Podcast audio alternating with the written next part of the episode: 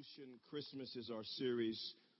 Revolution is the talk today. And I think about this word revolution, the song we just sang, revolution. And, and, and I think about some things that have revolutionized our world.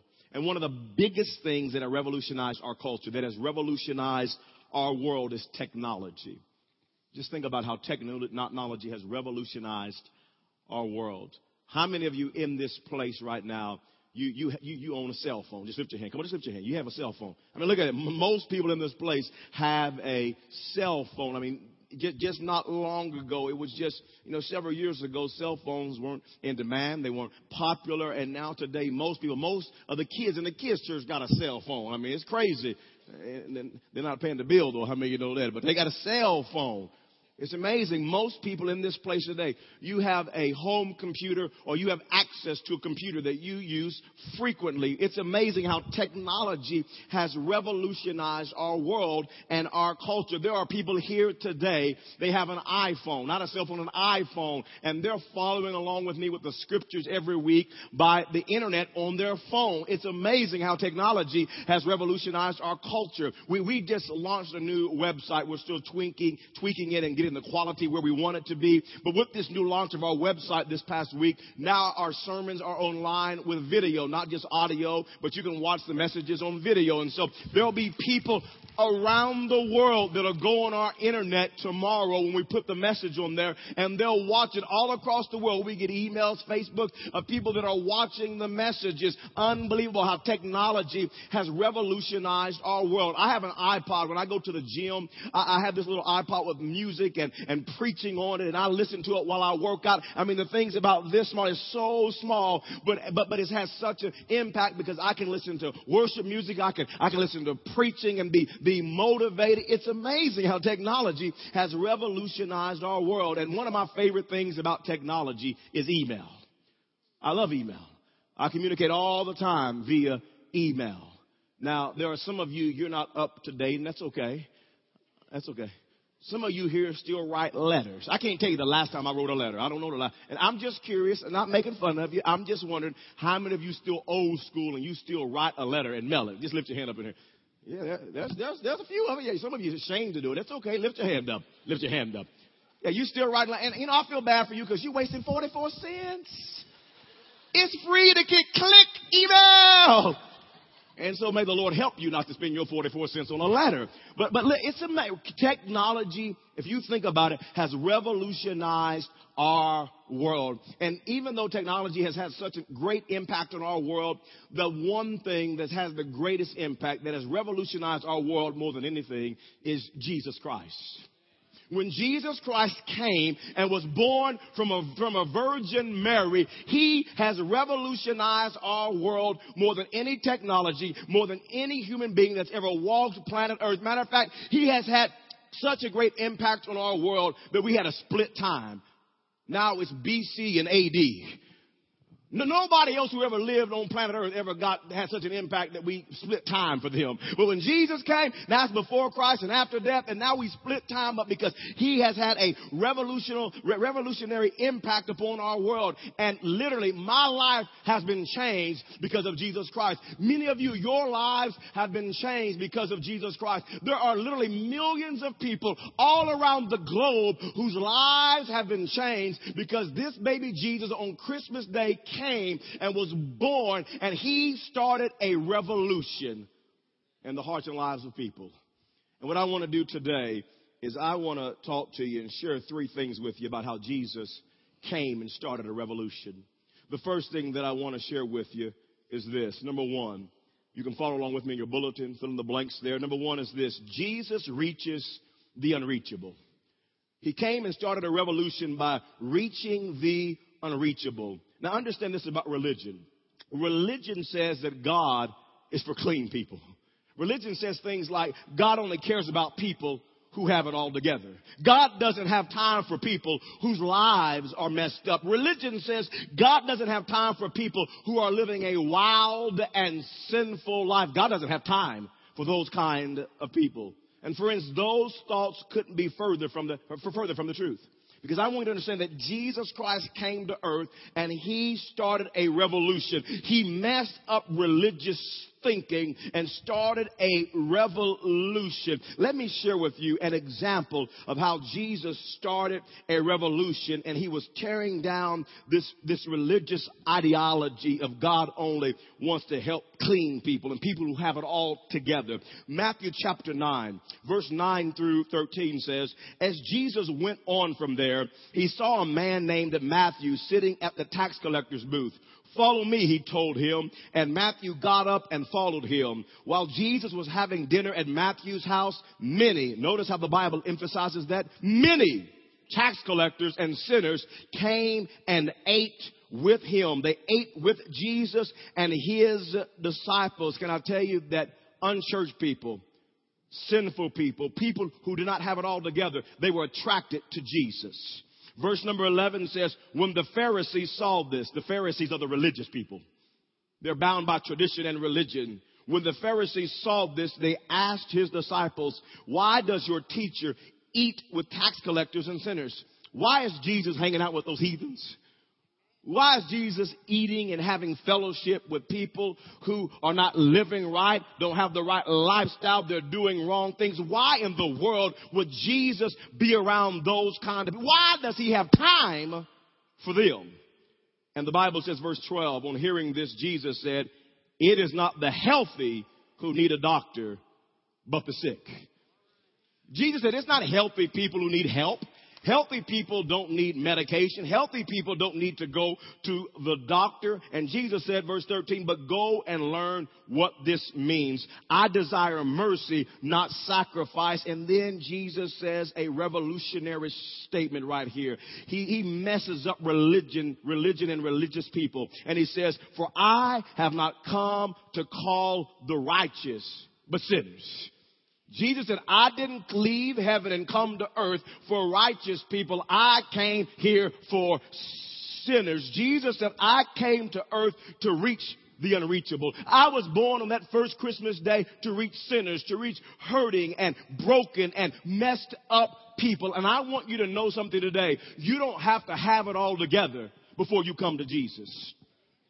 I want you to know Jesus came to reach you right where you are. Wherever you, you may be far from God today, you don't know anything about God. You showed up here because you heard about this church and you don't know anything about God. You may have just crossed the line and you're struggling and you got issues and you just barely have given your heart to God last week and you're still struggling with issues. I want you to know that Jesus came for you. And you know what oftentimes what religion says? Religion says oftentimes that you got to dress right. You got to look right. You got to talk right. You got to act right before you can come to God. If you really want to come to God and please God, you got to get your act together. And then you can come to God. And oftentimes people are putting on a front and they're so busy trying to look good. Trying to put up a front in front of people because we buy into this religion and this thinking that I got to get myself together before God will accept me. And that's just religion. And even people who have followed God for years can get caught up in religion. You, you know how it is. Some of you, you, you drive to church and maybe one Sunday is an off Sunday and you and your spouse are arguing all the way to church. Now, some of you have too many off Sundays. Amen. You have an off Sunday about every week, but that's a, that's a whole other message and I'm not dealing with that right now. But you had a, you argue all the way to church. And you know how we can get religious and, and you argued and fuss and fight and then you get inside the church and somebody says, how are you doing? Oh, we're blessed. Got to make, got to make the outside look right. You know what I'm saying? You know, it's amazing how when we get to church, you know, your kids act bad all the time, but when you get to church, you want them to act like angels. Act right. We're in church. You cuss, don't cuss at church. Cuss at home. Don't you cuss at church.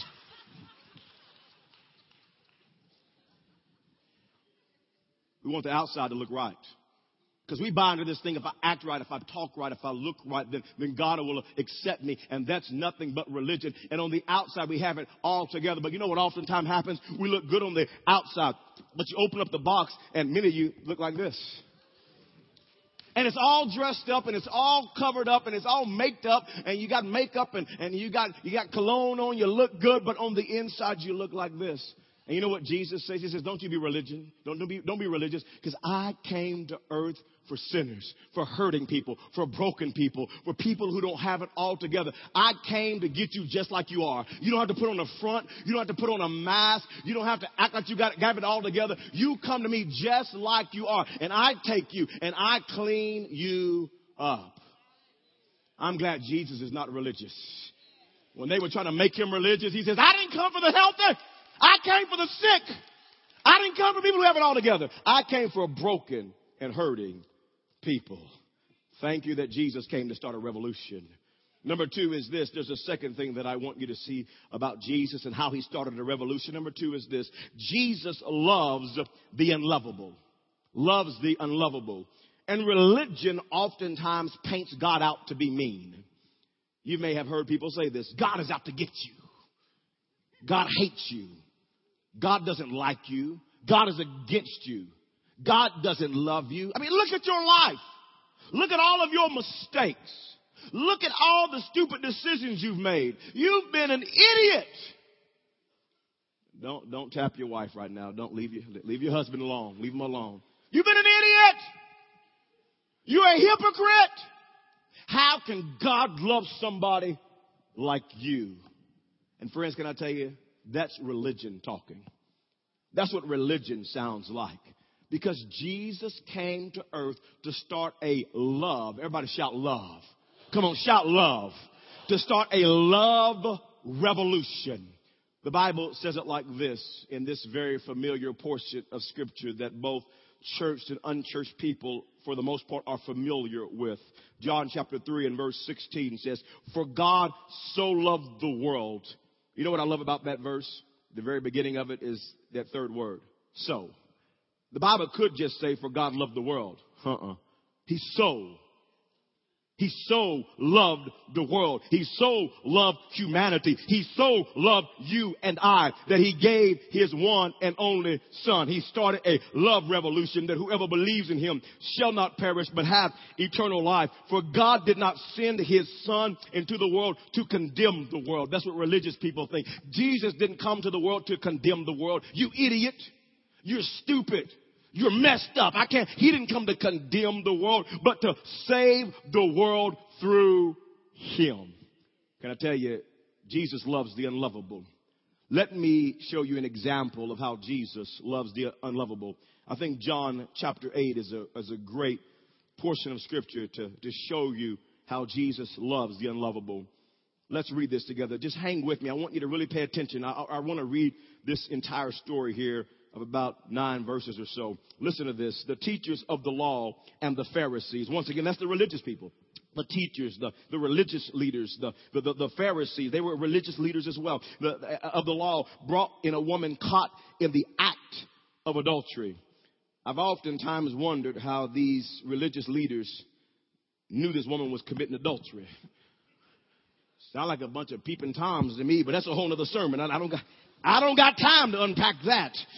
They made her stand before the group and said to Jesus, teacher, this woman was caught in the act of adultery. In the law, Moses commanded us to stone such a woman. Now what do you say? They were using this question as a trap in order to have a basis for accusing him. But Jesus bent down and started to write on the ground with his finger. He began to write in the dirt. When they kept on questioning him, he straightened up and said to, him, said to them, if any of you is without sin, let him be the first to throw a stone at her. Again, he stooped down and wrote on the ground. He wrote in the dirt. At this, those who, were, who heard began to go away one at a time. The older ones first until only Jesus was left with the woman still standing there. Jesus straightened up and asked, woman, where are they? Has no one condemned you? No one, sir, she said. Then neither do I condemn you. Jesus, I don't condemn you. I didn't come to earth to condemn the world. I came to save the world. I'm not condemning you. Now, I don't condone what you've done, but I don't condemn you. Jesus declared, now go and leave your life of sin. This is a great passage of scripture. The religious people bring this woman caught in the act of adultery. They put her before Jesus and they're ready to stone her to death. And they say, Jesus, Jesus, listen, you know the law of Moses says that we should stone somebody like her. What do you think? And they were trying to trap Jesus. And I love what Jesus does. The Bible says he kneels down and he begins to write in the dirt. And the Bible says that he was riding in the dirt. The Bible says they kept questioning him. Jesus, come on, what should we do? We should kill her. We should stone her to death. Come on, Jesus, you know what the law of Moses says. You know what we should do to her. And Jesus stood up and just said, He that is without sin, cast the first stone. And then the Bible says, once again, he knelt back down and began to write in the dirt. You say, Herbert, what was Jesus writing in the dirt? I'm not exactly sure what he wrote. But I just wonder, was Jesus trying to communicate to these religious people? Was he letting them know that the Son of God is not afraid to get his hands dirty?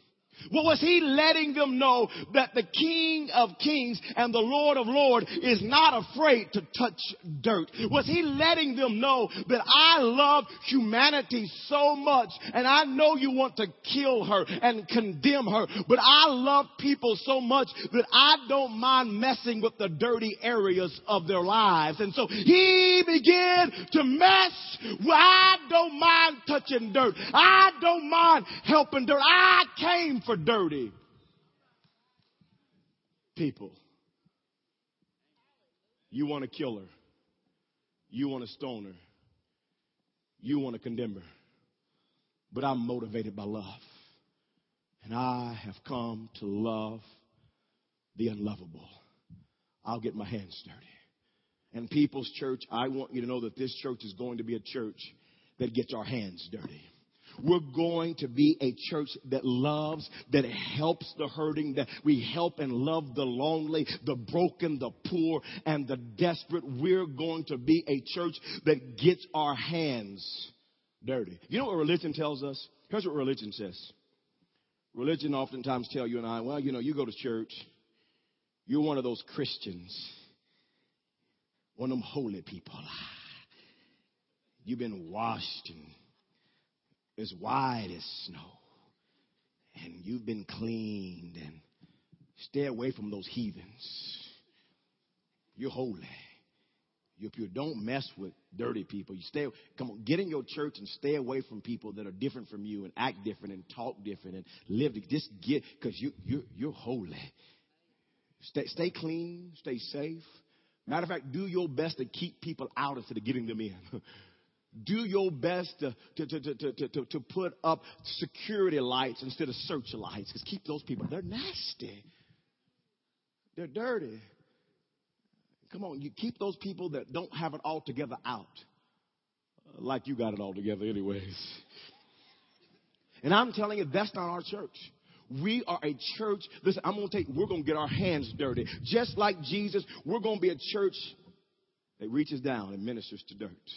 We're going to be a church that reaches down and helps people that are lonely. Listen, it's time to get your, if you are one of those people, you're safe and planted easy, you don't want to get dirty, you'll admit, listen, God hasn't called his church to that. He's called us to get dirty. He's called us to minister to broken lives and broken people.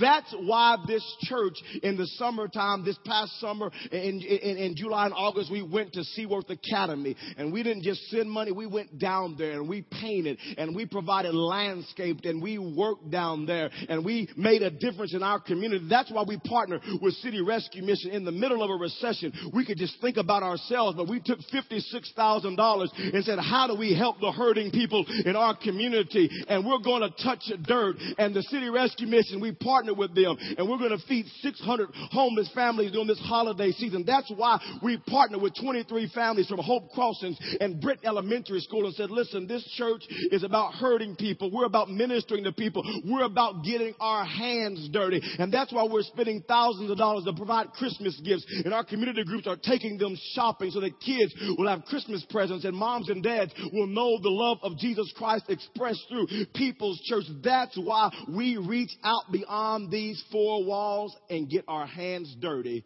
to make an impact. I think about Clarence Washington. I talked to him this week and he impacted me in a great way. Clarence shared with me how he coaches Little League football. And Clarence told me that he coaches kids that are somewhat underprivileged. And most of the kids don't have a man in their life. They don't have a father figure in their life.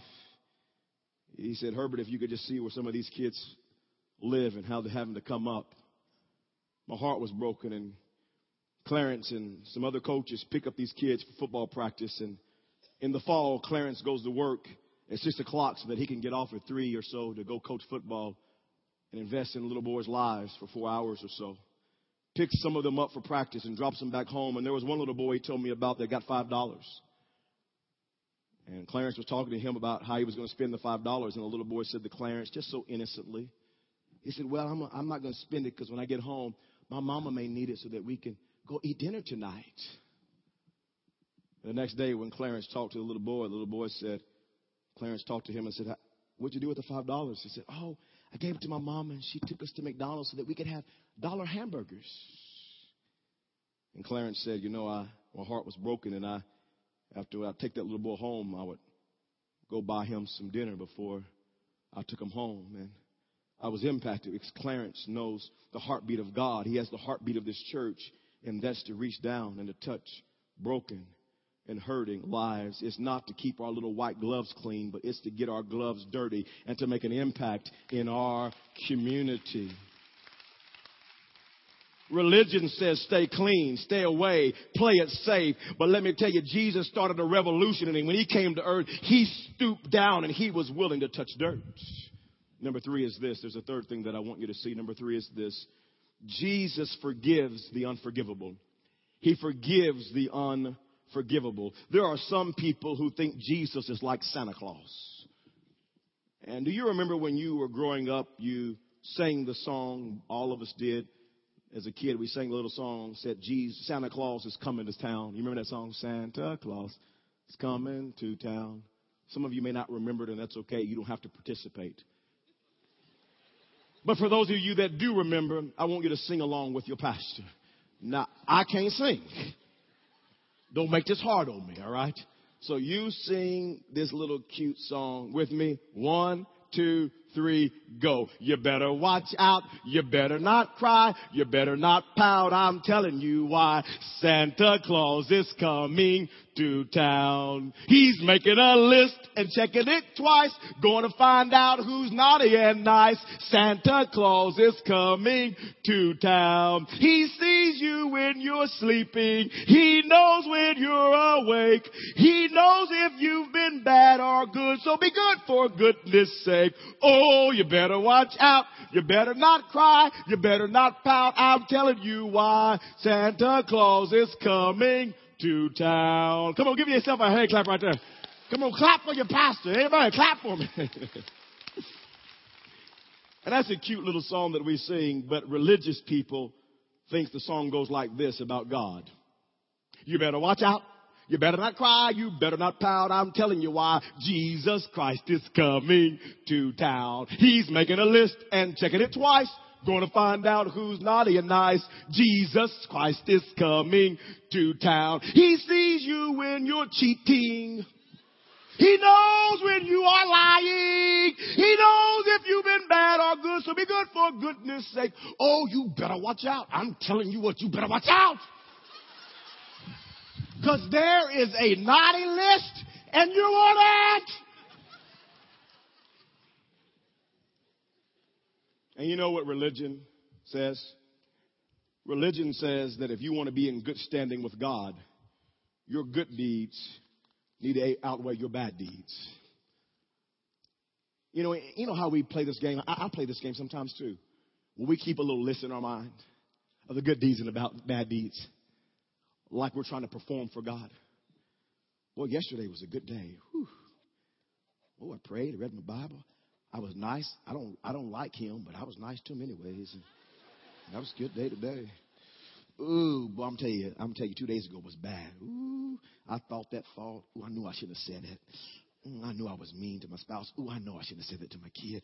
Ooh, that was a bad. Ooh, that was a bad day. Oh God, I know. And we keep this little list, and we start getting this performance thing, like we're performing for God. You know what religion sounds like? Scribble, scribble, scribble. It's a little naughty list, scribble. That's, that's what religion sounds like. Jesus came and started a revolution. And do you know what it sounds like when you give your life to Jesus? It sounds like this. Because Jesus started a revolution and he forgives the unforgivable. The scripture says it like this in Isaiah 43 and verse number 25. I, even I am he, uh, am he who blots out your transgressions for my sake and remembers your sins no more. Jeremiah chapter 31 and verse 34, a prophecy about Jesus coming. He says no longer, when Jesus comes, no longer will a man teach his neighbor or a man his brother saying, know the Lord because they will all know me from the least of them to the greatest, declares the Lord. For I will forgive their wickedness and will remember their sins no more. Not only does Jesus forgive the unforgivable, but the scripture says that he forgets the unforgettable. Let me tell you something about God. The thing that I love about Jesus Christ, the reason that I serve God is because God's a God of grace. And religion says you have to work and earn your way to God. You got to pray this many times in this direction, so many times a day. You got to visit this many homes to be right with God. You have to give so many alms to be right with God. Religion says work, work, work. Do this, do this, do this. If you're good enough, if you're good enough, if you're good enough. But let me tell you something. It's not about your list. When you come to Jesus Christ, it's about grace, forgiveness, and mercy. And Jesus Christ, He forgives you and He remembers your sins no more. Can I tell you, that's what it's like to serve a revolutionary God. He forgives and He forgets. Is there anybody grateful for the grace and the mercy of Jesus Christ? Amen.